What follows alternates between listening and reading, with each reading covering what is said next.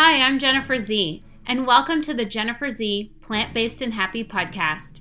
Here's what you can expect from listening to Jennifer Z Plant Based and Happy. My true passion is all about helping educate you, the listener, on food, fitness, and wellness. I educate through my own story and experiences on a multitude of topics, including inflammatory conditions, women's health, plant based nutrition, fitness, and mindfulness it's designed to teach you how you can become your most powerful self every single day. From interviews with today's top health, fitness, wellness, and spiritual experts, this podcast is a fun and happy atmosphere. So sit back and enjoy some of the amazing interviews that I have with experts and people who have completely transformed their lives through plant based nutrition, fitness, and wellness. And if you love this podcast and would love to see it grow with even more incredible episodes, you now have the opportunity to support the Jennifer Z podcast by visiting jenniferzee.com forward slash podcast. That's J E N N I F E R Z E E dot com forward slash P O D C A S T. This helps me amp up the podcast finding more incredible guests while increasing the number of episodes being published. Thank you so much for listening and supporting the Jennifer Z community.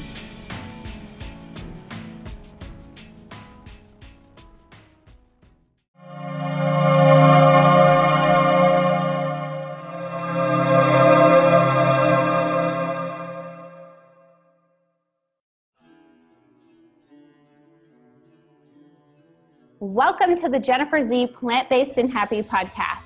Today on the podcast, I have Dr. Hilary Webster. She's a naturopathic doctor who practices in Toronto, Canada, with a focus on women's hormonal health. She helps burned out and exhausted women uncover and repair their hormone and nutrient imbalances to get their world conquering energy back. After undergoing her own health struggles and feeling frustrated when people told her that her hormone issues were quote unquote all in her head, Dr. Hilary embarked on a journey to find a better answer for herself. Today, she is a self proclaimed hormone advocate who helps find better answers for her patients.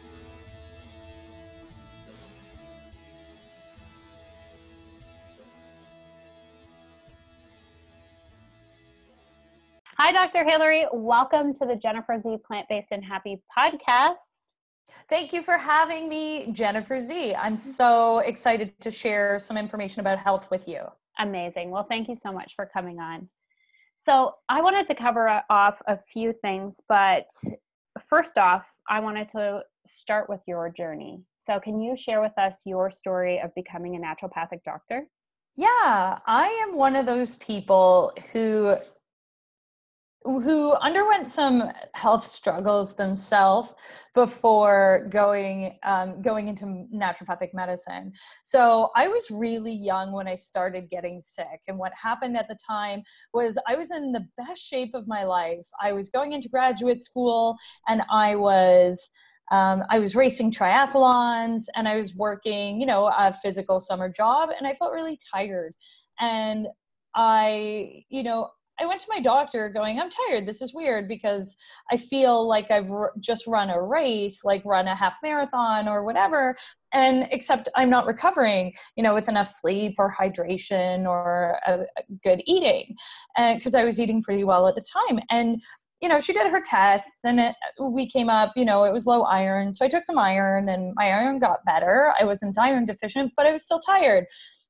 And so I went from doctor to doctor, from test to test. I saw a neuromuscular specialist. I saw an internal medicine specialist. I got a second opinion from a GP. We had echocardiograms done, chest x rays done, stress tests done, however many um, blood tests that you can count or think of, I did them. And everything came up normal. And it was the worst because everyone was kind of looking at me going, everything's normal. There's no reason for you to be this tired. We think it's depression. You need to go see a shrink or, and, or, you know, you might need to go on antidepressants. And that really scared me because I was kept telling people, I'm not tired because I'm sad. I'm sad because I'm tired. And to me, that was a really important distinction. Yes. Yeah. Um, so that kind of got me that lit a fire under my butt. All the while i was sleeping you know 10 11 12 13 hours trying to nap in between. And as soon as i got out of bed i felt like i needed to nap again. I had brain fog that was so fierce and you you don't know what brain fog is until you've had it. Um, mm-hmm. um, you know where you just can't find the next word. And I, I was getting weird aches and pains and my periods were starting to disappear and I thought, this isn't right. Something is going on. This is totally a 180 to what my body is used to. And I did wind up going to see a psychiatrist to go kind of prove everybody wrong. I wanted to march in there and tell everybody how I wasn't depressed and I was completely well adjusted and everything was fine. And it was actually the psychiatrist who taught me about the mind body connection which was pretty amazing. I was yeah. floored. She she, you know, talked to me and talked about a little bit about my personal history and my emotional baggage and my family history and my parents' divorce and having um, you know, a parent with a substance use disorder and you know, she looked at me and she said, Well, you've been carrying around all of that stuff for so long. I said, Yeah. She goes, Well, isn't that exhausting? And mm-hmm. that shut me up for a few seconds. You know, I, I was like, That's incredible. And so I dug and dug and dug more into natural medicine and trying to get to the root of everything. And over the next few years, finally, someone would diagnose me. I can't remember if it was the naturopath first or an endocrinologist first or my family doctor first, but we kind of fell into this diagnosis of polycystic ovarian syndrome. Which affects a lot of women, and it was affecting me. And one of the ways it was affecting me was that it made me tired. Now, PCOS or polycystic ovarian syndrome has a lot to do with hormonal imbalances. And I, at that time, I was looking for better answers. I'd always wanted to do medicine. I applied to naturopathic college, and there we were, all the while working on myself. And so that's how I got to being a naturopathic doctor because I didn't get good enough answers and I searched for better answers for my own health. And now it is my career and my calling and my mission to provide better answers for others, particularly women who are struggling with their hormones in some way, which is why you and I get along so well. Absolutely. I think that there are so many women out there who are told, and I was told this as well before my diagnosis with endometriosis, is it's all in your head yeah, go home. It's all in your head. Everything's normal. We can't see anything on imaging or blood work, so you don't have it. And I've had people in my office where I've float. I was the first person to float out there. Maybe it's endometriosis because you know you don't have appendicitis or you don't really have any fibroids or any other issues. You're totally right. It sucks, and but we need people like you and I out there to be talking to people and make sure that they know that there is someone to listen to them. Absolutely. And you touched a little bit on the root cause. I feel like right now there are so many options out there for masking symptoms, mm. but not a lot of people, I mean, there's people like you, but there's not a lot of people who are seeking out the root cause. How essential do you feel that that is? Just finding the root cause as opposed to taking a pill for this and taking a pill for that. And then the, all of that just compounds. Well, I'll give you a really good example of this. So, if you do have polycystic ovarian syndrome, you might have trouble getting pregnant because that's one of the hallmarks of PCOS is infertility. You know, you might try and try and try, and your periods might be irregular anyway. You might have trouble conceiving. And one of because there's a blood sugar component to PCOS, a lot of doctors will say, you know, lose weight, and that's great. And if it's not successful, like if that's not enough for you to conceive, they might look at some medications that force you to ovulate or that control your blood sugar. And uh, so those medications, you can kind of see that they're forcing the body to do something that's not really what it's ready to do. And so those people often have a higher rate of miscarriage if they're not healthy enough to you know to support the rest of that pregnancy and we also found when they use certain blood sugar lowering medications that i probably shouldn't name here so i won't um, but when they use certain blood sugar lowering medications that are really popularly used in pcos that can actually predispose the offspring or the babies who are born to have blood sugar related issues like maybe diabetes or maybe PCOS themselves when they grow up. So we know that this is something that's at least a genetic component, but it seems as if uh, pharmaceutical control of these symptoms seems to predispose um, future generations to more issues. So that's a really interesting. If that is, doesn't make it important to at least work on the root cause, I don't know what does. I will need to say something. I know I'm going I'm going on a bit of a tangent here, but I think it's really important to uh, also know that I'm not saying you shouldn't take pharmaceutical drugs. I am not anti-drug and I think they have a strong place, but I really what I'm calling for is integration. You should be working on your diet. You should be, you know, working on some supplements. You should be working on lifestyle, exercise, meditation, all of the things that I know you advocate for really strongly mm-hmm. uh, yourself, Jen. I think that that's really that's the way medicine should be. Unfortunately, we're not quite there yet, but we see it trending towards that, which is exciting. Yeah, I agree. I think that it would be nice when if all professionals could work cohesively. Mm. Uh, that would that would be beautiful. So, in terms of hormones, what types of tests do you think are important to have done? It really depends on what your complaint is. Right. So I have patients, I'm talking about PCOS a lot because that's my story and it lends mm-hmm. itself to a really, it lends itself to a lot of examples today. So this might accidentally be the PCOS episode, but if you want me to talk more about endo and stuff, I'd be happy to. Um, hormones. So, well, I'll, I'll say this about endo. Um, there's, uh, you probably have talked a little bit about estrogen dominance or having too much estrogen in the system and how yeah. that can make periods absolutely outrageously horrible. Mm-hmm. Um, and that's responsible for a lot of uh, your bad period symptoms. And there is, so that is something to test. Now, that might not be the case for every woman. It might not be, you know, you can have endometriosis and you might not have estrogen dominance or too much estrogen and not enough progesterone. Um, so a lot of it depends. For PCOS, it depends on what your goals are. If your goals are to conceive, then we're looking at um, the hormones that control uh, follicle development and stimulation and the release. So we're looking at FSH and LH, and those hormones come from the brain. We may, we're also, of course, looking at estrogen, progesterone, testosterone. We're looking at insulin, and we're looking at stress hormones. So and thyroid as well because that's a huge cause of um, of miscarriage or inability to conceive is hidden thyroid issues. So i test a ton of hormones. What i what i will say as well is this. What i've seen in my practice is that I'll try to I'll try to just do one thing like let's test sex hormones you know your estrogen progesterone testosterone DHEA etc and then um, for some patients, I'll say, well, let's test your thyroid hormones, when really we have to do both. And there's different ways we can test them, and I talk to my patients about that. But um, we estrogen and progesterone, they all talk to your thyroid, and vice versa, and everything's affected by stress hormones. So I kind of like to test them all to get a really good picture of what's going on, because I can make a lot of connections for my patients as to what happened, what's happening, because everybody's yeah. body on stress is a little bit different. Correct.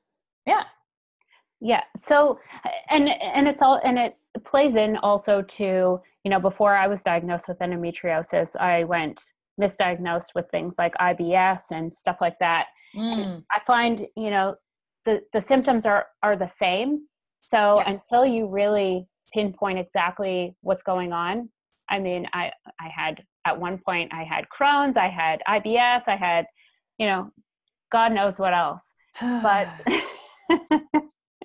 yeah, it was it was fun, fun.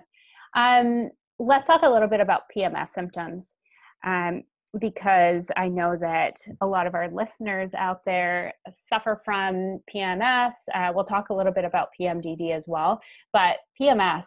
how can we prevent or at least lessen the severity of our period each month like what are the what are the things that we can do either leading up to our periods mm. because i feel like that's an important time or throughout the month that will help reduce some of the symptoms yes okay so we can't get into really big specifics because every or really specific specifics mm-hmm. if that's a thing because everybody's different um, and so that's the beauty of what i do and it, why i spend so time so much time working with my patients pms is so what I want to say about PMS is that it's so common, and just because it's common doesn't mean it's normal or healthy. And that's what a lot of women misunderstand. Um, and it's really unfortunate that you know everybody wants to get um, you know every everybody wants to just go on on hormones to figure that out or birth control to figure that out. Um, severity of them. So it looks a little bit different for everybody, but I think one of the biggest things is to love your liver. Um, liver needs a lot of tender, loving care in order to process your hormones. I have figured this out. I, I like to give patients as many tips as possible, lifestyle wise. I know for me, because my liver needs, to, again, also needs a lot of love, is that if I drink caffeine, um, my periods will be worse that month month. I get cramps. And yeah. i know everybody's absolutely in love with their coffee but i also tell people this. One caffeine has a longer half life than we think. It takes a while to leave the system. If you have coffee you know if you have two coffees a day and you're not sleeping you need to rethink your coffee habit even if you think it's just in the morning but what i tell patients about caffeine is that it competes with the same pathways in your liver as estrogen does. And so when coffee's clogging up the pathway, your estrogen can't get in the system or get out of the system rather because it's constantly being upcycled. So another thing, so you know, liver health, lots of foods that are really helpful for the liver, everything from beets to bitter greens, brassica vegetables, so your cruciferous vegetables, your broccoli and your Brussels sprouts and your kale are actually a wonderful source of nutrients that can help your liver. And I'm sure you've talked about this kind of stuff a lot. Mm-hmm, mm-hmm. Um, even castor oil packs. Please do not take castor oil internally, but um, slapping some castor oil on your liver is something that I counsel my patients to do. Also, heads up, ladies, I really find when I do it that it helps me to maintain a healthier weight a little bit easier. Because if you got, mm-hmm, yeah, I know. it's helpful because if anything motivates people, man, it's it's like dropping a few pounds. Um, yeah. So so that so the biggest thing for bloating is just to make sure you don't have too much estrogen or progesterone in your system um, and making sure you're eliminating enough because estrogen gets cycled out through your bowel movements. So I always talk about poop to my patients, and it's like I feel like I'm the poop lady sometimes, and that's all I know how to talk about. and I only get invited to parties once because that's all I know how to talk about but those are my biggest things like remove some of the stuff like focus on the liver remove some of the stuff that's going to irritate the liver like caffeine and alcohol um, eat lots of liver loving veggies and castor oil packs and of course stress reduction because in chinese medicine being angry and frustrated negatively affects your liver. So there you go. Yeah that's amazing. That's a great tip for the bloating too because yeah. i know i know that every woman is different but i feel like the general consensus of what i get from a lot of women out there who do suffer from pms the bloating is like the number one bloating and headache. And oh, um, yes. so anything to reduce bloating. So let's let's talk a little bit now about pmdd yep. So i've i have suffered from pmdd in the past Mm-hmm. And for the listeners out there who don't know what it means, it stands for premenstrual dysphoric disorder, which to me is like PMS on steroids. Yes. So the typical treatment for this is an antidepressant. Um, but let's say that there's someone out there who, or, or say someone like me who has PMDD but doesn't want to go on an antidepressant. Are there alternatives to taking antidepressants? What I will also say is this gets diagnosed uh, depression often gets misdiagnosed as a thyroid issue or re- vice versa sorry thyroid issues often get misdiagnosed as depression. Right. Even if it is cyclical, again, what I said before that the sex hormones and the thyroid are always talking to each other, please get your thyroid checked by someone who's going to do the full panel and mm-hmm. someone who's familiar with what we call subclinical hypothyroidism. Meaning, yeah, some of your levels might be normal, but you're on the low end of normal, and that's causing hypothyroid symptoms, especially if you're tired, especially if you're constipated, maybe your hair's falling out and you're depressed and your maybe you have muscle cramps. These are all wonderful reasons for thyroid to look into your thyroid. Um, the other thing that i would say especially for mood is there are a lot of nutrients that are really important that also help the liver of course but are really important for um, serotonin production and neurotransmitter production. So those are your brain chemicals and when you don't have enough nutrients to make those, those are going to go out of balance and you're not going to feel, you know, mentally on top of your game. So I, yeah, I have suffered from this uh, recently and it was a huge call for me to take care of myself. Um, so my favorite nutrient, and I won't give dosages again because everyone's different, would be mm-hmm. magnesium. Um, magnesium is good for over 350 reactions in the body, it is crucial for them. So there is some research that can really um, that that supports using magnesium for a lot of menstrual complaints. And I think this would be an excellent indication because I know people whose antidepressants actually work better when we make sure they get enough magnesium. Now, I know that yeah. there are there are different types of magnesium. What's the oh. Because uh, literally if you look at the magnesium uh, shelf yeah. in any health food store there's like 12 different types. Maybe not 12 but there's yeah. a there's a lot. So can you can you share with us the best the best one for let's say pms or just yeah for for absorbability because you can do use magnesium for different yes you're right you sometimes the type of magnesium is important for your complaint. So for people with low energy, for example, I say magnesium malate might be a better option because it's bound to malic acid. And right. malic acid is really important for your energy cycle. Um, for a lot of women, you know, my standard standard recommendation would be magnesium bisglycinate, which means it's stuck to sugar, two sugar molecules. Now that's not going to raise your blood sugar. It just it's a way that it's easily absorbed into, into the body. It will not give you loose stools because magnesium oxide we use um, if somebody's constipated, for example. yeah. uh, and it just happens to be better absorbed. So I like magnesium glycinate, or they call it magnesium bisglycinate. It just it's got two sugar molecules stuck to it, and that's really all you need to know. And it just tends to be the gentlest on the tummy and the and a really good one that's absorbed quite well if we're talking about really getting into the nervous system, then magnesium threonate, or neuromag, I think they call it, is mm-hmm. um, is also really helpful. And I've helped um, people who've had concussions uh, with that one. So that's a little bit of a primer on different types of magnesium. Right. It's my favorite mineral, like by far. I, I, yeah, I'm with you on that one. I feel like there's a lot of different types out there, and so mm-hmm. thank you for clarifying that because I know that there are some listeners who are like, "Yeah, magnesium," but there's not just one. yes, you're. That's so smart. Going out and buying magnesium oxide is going to give you the poops. Um, so if that's not what you want, please don't get that one. Amazing. Thank you for clarifying that. yeah. uh, so, so one of the things that was suggested to me in the past to help balance out my hormones is a seed cycle. Yes. Uh, can you explain this to our listeners and to me because I'm still I'm still not educated enough about it. What's involved with it, and what are some of the benefits of doing this? I will say this. Um, it is, there's like no sign, nobody has gone out there and done a randomized, double blind control, you know, control trial on seed cycling, which is mm-hmm. kind of a bummer, but oh my gosh, sometimes it actually, it works wonders to get things back in balance. So seed cycling is, uh, the first half of your site if you want to regularize things, sometimes if you want to tune up your um, tune up your hormones, you know, get the help to excrete that extra estrogen or build up some progesterone or vice versa, really. Um, it's a very balancing activity to do. In the first half of your cycle, if you are cycling regularly, if not, you kind of make some adjustments accordingly and you work with a provider to do so.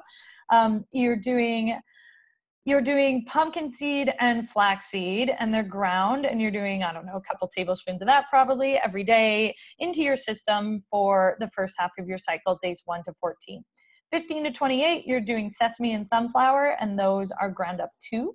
Mm-hmm. And uh, the idea is this is supposed to, the first half is to encourage estrogen, and it's all that building, that luteal phase. Um, or sorry the follicular phase right. of your of your menstrual cycle where everything's building and then you want to transition to that next phase the progesterone phase where progesterone is rising you've ovulated everything's kind of working its way out um, and that is the luteal phase. And you, uh, you know, that's kind of the do or die um, scenario where an egg is either fertilized or not, and then you know everything gets evacuated when you menstruate. Yeah. And uh, so the idea is it's supposed to balance things out. A lot of those seeds um, flax in particular, if it's too tough to do the whole seed cycle, I just tell my patients to do flax seeds themselves, um, just on their own, because uh, a lot of these are phytoestrogenic, meaning they're plant estrogens, meaning they actually bind to our estrogen receptors. Now, for ladies with high risk of breast cancer or other hormone sensitive cancers, um, that's a big caveat, right? That's a big buyer beware. But right. if you if you don't have hormone sensitive cancers, it's pro- or a high risk for them, meaning you have a first degree relative with breast cancer or cervical cancer or ovarian cancer, you know, that's kind of a good go ahead. I find they work seed cycling or even flax seeds themselves. Actually there's evidence that is it is beneficial for pcos and uh, wonderful for hot flashes. You got to give it a few weeks to kick in but it's really gentle. I there's a funny story in there about how my mom um, experimented a little bit with them and she would always tell me when she she like knows she's not taking her flax seeds when she's getting hot flashes again whatever. I thought it was cute. She's like my first guinea pig. If I ever want to try something for like a postmenopausal lady, I'm like, here, mom, you need to take this. Um, that is amazing. I love it. she's a good sport. I've got some great stories. But yeah, that's the basics of the seed cycle. You're supporting, you know, the first half, the building phase, and then the last half, which is kind of either the waning or the building phase. Um, but it's it's supposed to just support the normal balance. There's no evidence for it, but it mm-hmm. can clinically. We found that it can be it can be effective, and there is evidence for flax seeds. So that's right. my close notes on that. Okay. Well, thank you. Yeah. Um, okay, so let's talk a little bit about menopause then. because I know that a lot of women have it, it's different for every woman. You know, my mother went through a really bad experience with menopause, whereas my aunt was totally fine and their sisters. Um, what are some of the things that women who are entering menopause can do to lessen typical symptoms? what okay menopause what what women going through menopause need to know mm-hmm. is the uh, amazing options that there are available you can do things as gentle as food i talked i just you know gave a wonderful example about flax seeds there also are there are also a lot of studies on soy uh, soy protein and soy products again big caveat if you if there's any risk of hormone hormone sensitive cancers in your family um, but for a lot of women, soy is also another good option. So you can do a lot of things with food. And I know that's your zone of genius, so I won't belabor that point. Um, and like taking care of yourself. And it's like, okay, well, maybe, and I've worked with some of my patients on this, just maybe that bottle of wine you're polishing off every weekend is not doing you any favors for your hot flashes. What I do want to tell women is we need to support your stress system too. So, those poor little adrenal glands that have taken a beating over the years, you know, when you're stressed out, like we need mm-hmm. to we need to treat those as well. And uh, a lot of it depends on your experience of menopause. So if you're experiencing depression or anxiety, you know, we have things for that that can help you know even out. Um, some stuff that is evidence based there is evidence for it. If it is hot flashes um, i there are some herbs that are great for that. Um, anything from vitex to uh, black cohosh to dong quai and everything in between. And again that's a personal discussion with a healthcare provider who's literate in this kind of stuff. Yeah. Um, all the way up to bioidentical hormone replacement, which is something I do in my practice, we, which is shown to be a lot safer than conventional hormone replacement therapy because we test and we balance. And we assess of course any uh, risk factors that might uh, throw some complications into the mix but it's generally safer gentler and can I mean, if we want to talk about vaginas, we can talk about vaginal dryness. My mm-hmm. patients absolutely love topical estriol female hormone. It's one of your estrogens. Uh, topically for vaginal dryness, it's beautiful, but that's by prescription only. Again, we need to go through a full workup before you do that. But man, I work with a lot of women where we just have to do some gentle hormone replacement, and it works beautifully if it's monitored and prescribed properly. And we always just start low and go slow. So, what I want women to know is that don't be scared. There's lots of options. I'm going back to my poor mom again. Heads up, Mama Webby. Um, poor thing. Uh, she, by hearing her friends' experiences, she was absolutely terrified going into menopause because her friends would just complain and complain about how awful their symptoms were, but you got to do something about it. And there are things you can do that don't have to be conventional hormone replacement therapy, but everything in between. Right. Yeah. And uh, like you said, everyone is different. And, you know, I mean, I could sit here and say that I'm petrified to go through menopause because my mother had such a bad experience, but yeah. I know with, and I love how you said to start slow because, you know, for me, when I got diagnosed with endometriosis, I decided that I wasn't going to right away start with a synthetic hormone or one of the suggestions was one of the uh, recommendations was to get pregnant so that i yeah. would have a nine month break but then the endo was going to come back which was ludicrous to me yes um, and then another one was pain meds and uh, pill or prescribed for reducing the symptoms of endo and i just thought this is this is mostly i mean i know that um, some say that it's an estrogen dominance but for me i thought okay well this is a lot of inflammation yep. an inflammatory condition so why the heck am i going to start with taking all of these medications when i can start with anti-inflammatory food to start and see how that and see what happens. I set the bar very low. I was like, you know what? I'm just going to cut out all the crap and start eating whole food. And I'm going to do that for a week and see what happens. And then I started feeling okay. Two weeks. Mm-hmm. And then I wanted to go through a full menstrual cycle because what was happening to me before is every time I got my period, I was in the hospital Ugh. with excruciating pain, diarrhea, like throwing up all this disgusting stuff was happening to me the day I got my period. So I start I started with diet. First month got my period, didn't end up in the hospital. Second month got my period, didn't end up in the hospital. I was like, well maybe this is a fluke. So hmm. almost a year later, I started realizing it's not a fluke. It was just I started out slowly and I tried the first thing, which was not going on some type of medication. And it worked for me. It may not work for everyone but it worked for me. And i love that you said starting off slow because some people tend to and it's not because of it's it's not because of them. It's usually because of what's suggested to them where it's like no you need to take this or it's your your endo symptoms aren't going to go away. Or you need to do this or this isn't going to work. Isn't that incredible though how much you were just able to do with food. There's a couple of things that you said that were so important. And one of them one like one of them is just the role of food alone in that anything I recommend to my patients supplement wise because most of the time people are people are looking for answers and the answers are often in food. Supplements work 10 times better when there's a, an amazing diet plan to go with it. So it's a huge part, and you can't get around it. There's just no getting around eating well, unfortunately. Like, trust me, I've tried, or uh, trust me, my patients have tried. You know, like we've all, but you just, you feel good when you eat well.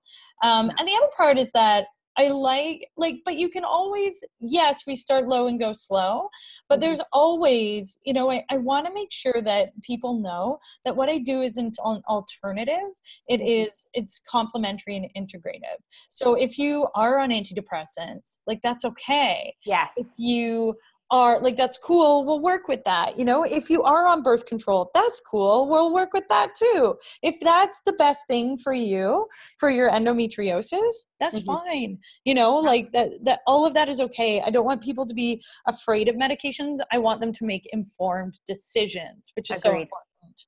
I agree with that too. A, a lot of the clients who i coach you know that they may not be on the certain diet that I'm on, and they may have chosen to go on birth control pill, uh, the pill for their endometriosis symptoms. But exactly with what you were saying, I try to complement that where it's like, okay, but nobody ever complained about getting healthier. Yeah. Right. that's a great point. Like I mean, oh what do i do? I feel i feel so good. Oh my gosh i'm eating these vegetables and i feel great. Like oh gosh you know well like, and i i mean I, when i set the bar low with changing my diet at first it was a little bit difficult because i didn't know what to eat. I didn't i couldn't eat out at restaurants. I didn't know how to order certain food. Mm. and but i i never looked back and thought you know what? That was horrendous that i ate well for the last let's say a month in that last month. You know like I, yeah. I had all these side effects. I had no side effects. The only thing that happened to me was before I figured it all out and how to prep meals properly and stuff like that was I went a little bit hungry for a while. Well, yeah, and look, if you find that it's not, you know, quite doing it for you or doing enough, that fish and chip shop is still going to be around the corner. If you exactly. really like people, I think I we could do an entire other episode and you probably might i don't know um, about a lot of the emotional the emotion the emotional baggage around food. I'm very interested and passionate about that. Oh my gosh dr hillary part two uh, and you i mean i know that you work with people on this like i know that that's something you do um, and because it's so important because a lot of people are afraid of foods. I do food sensitivity tests on people and then they become afraid of these foods and they say no this is information it's not it's not meant to be panic inducing and so sometimes we need to sometimes we really need to counsel people through this going like yeah you're making these changes but i don't want you to fear these foods they're just a food that's not great for you right now but that's okay. Like if you accidentally eat something, you're not going to explode. You're going to be fine. Yeah. It's yeah. just like it, we we all need to we need to do things with a little more ease. I think it, we're we fight a lot. We fight a lot of this stuff, and and really sometimes we just need to be a little bit more relaxed and understanding about it. I'm not well, here to be a militant about it. Agreed, and that's what I try to instill in my clients is progress over perfection. Yes. Because what happens is they get to a certain spot and they're like, oh my God, I have to be very militant about what I'm doing. And it's like, you'll drive yourself nuts if you do that. Yeah. So, final question for you. I could I could literally keep you here all day, but I won't. I'm sure you have better things to do. uh, well, uh, yes and no. I love chatting, that's for sure. All right. So, if you could go back in time and tell young Hillary that she is going to become a naturopathic doctor in the future, what do you think young Hillary would say to you? She would say, What's that? um, but in, more seriously, um, I was interested in do in pursuing medicine from a really young age. I was the kid who was watching open heart surgeries on the learning channel before it became TLC and was Jon and Kate plus eight or what or like you know, I didn't know I was pregnant, but when it actually had educational material and shows on there, sorry TLC, but that's the that's the truth right now. but um, so I was interested in medicine at a young age. I thought medicine meant curing people. I thought it meant healing people. That's what I thought it meant when I actually had to take heartburn medication for a long time because I was getting heartburn. Of course, this was way before naturopathic medicine um, entered my life, and diet, and I understood the role that diet had to do with my, you know, acid reflux. And uh, so I was taking medication for it, and I just thought that eventually I would have to stop because it would go away. And then, you know, I, I, I just kind of thought like taking medicine would heal you. Um, really, it's that's not what it's doing it's just lowering your stomach acid in the case of the the heartburn medication and I was like, oh, and that was my biggest thing. So, if in all seriousness, if I were to tell my young self what a naturopathic doctor was and that I would be doing it, she would say, "Oh, that's what I thought medicine was in the first place." Right.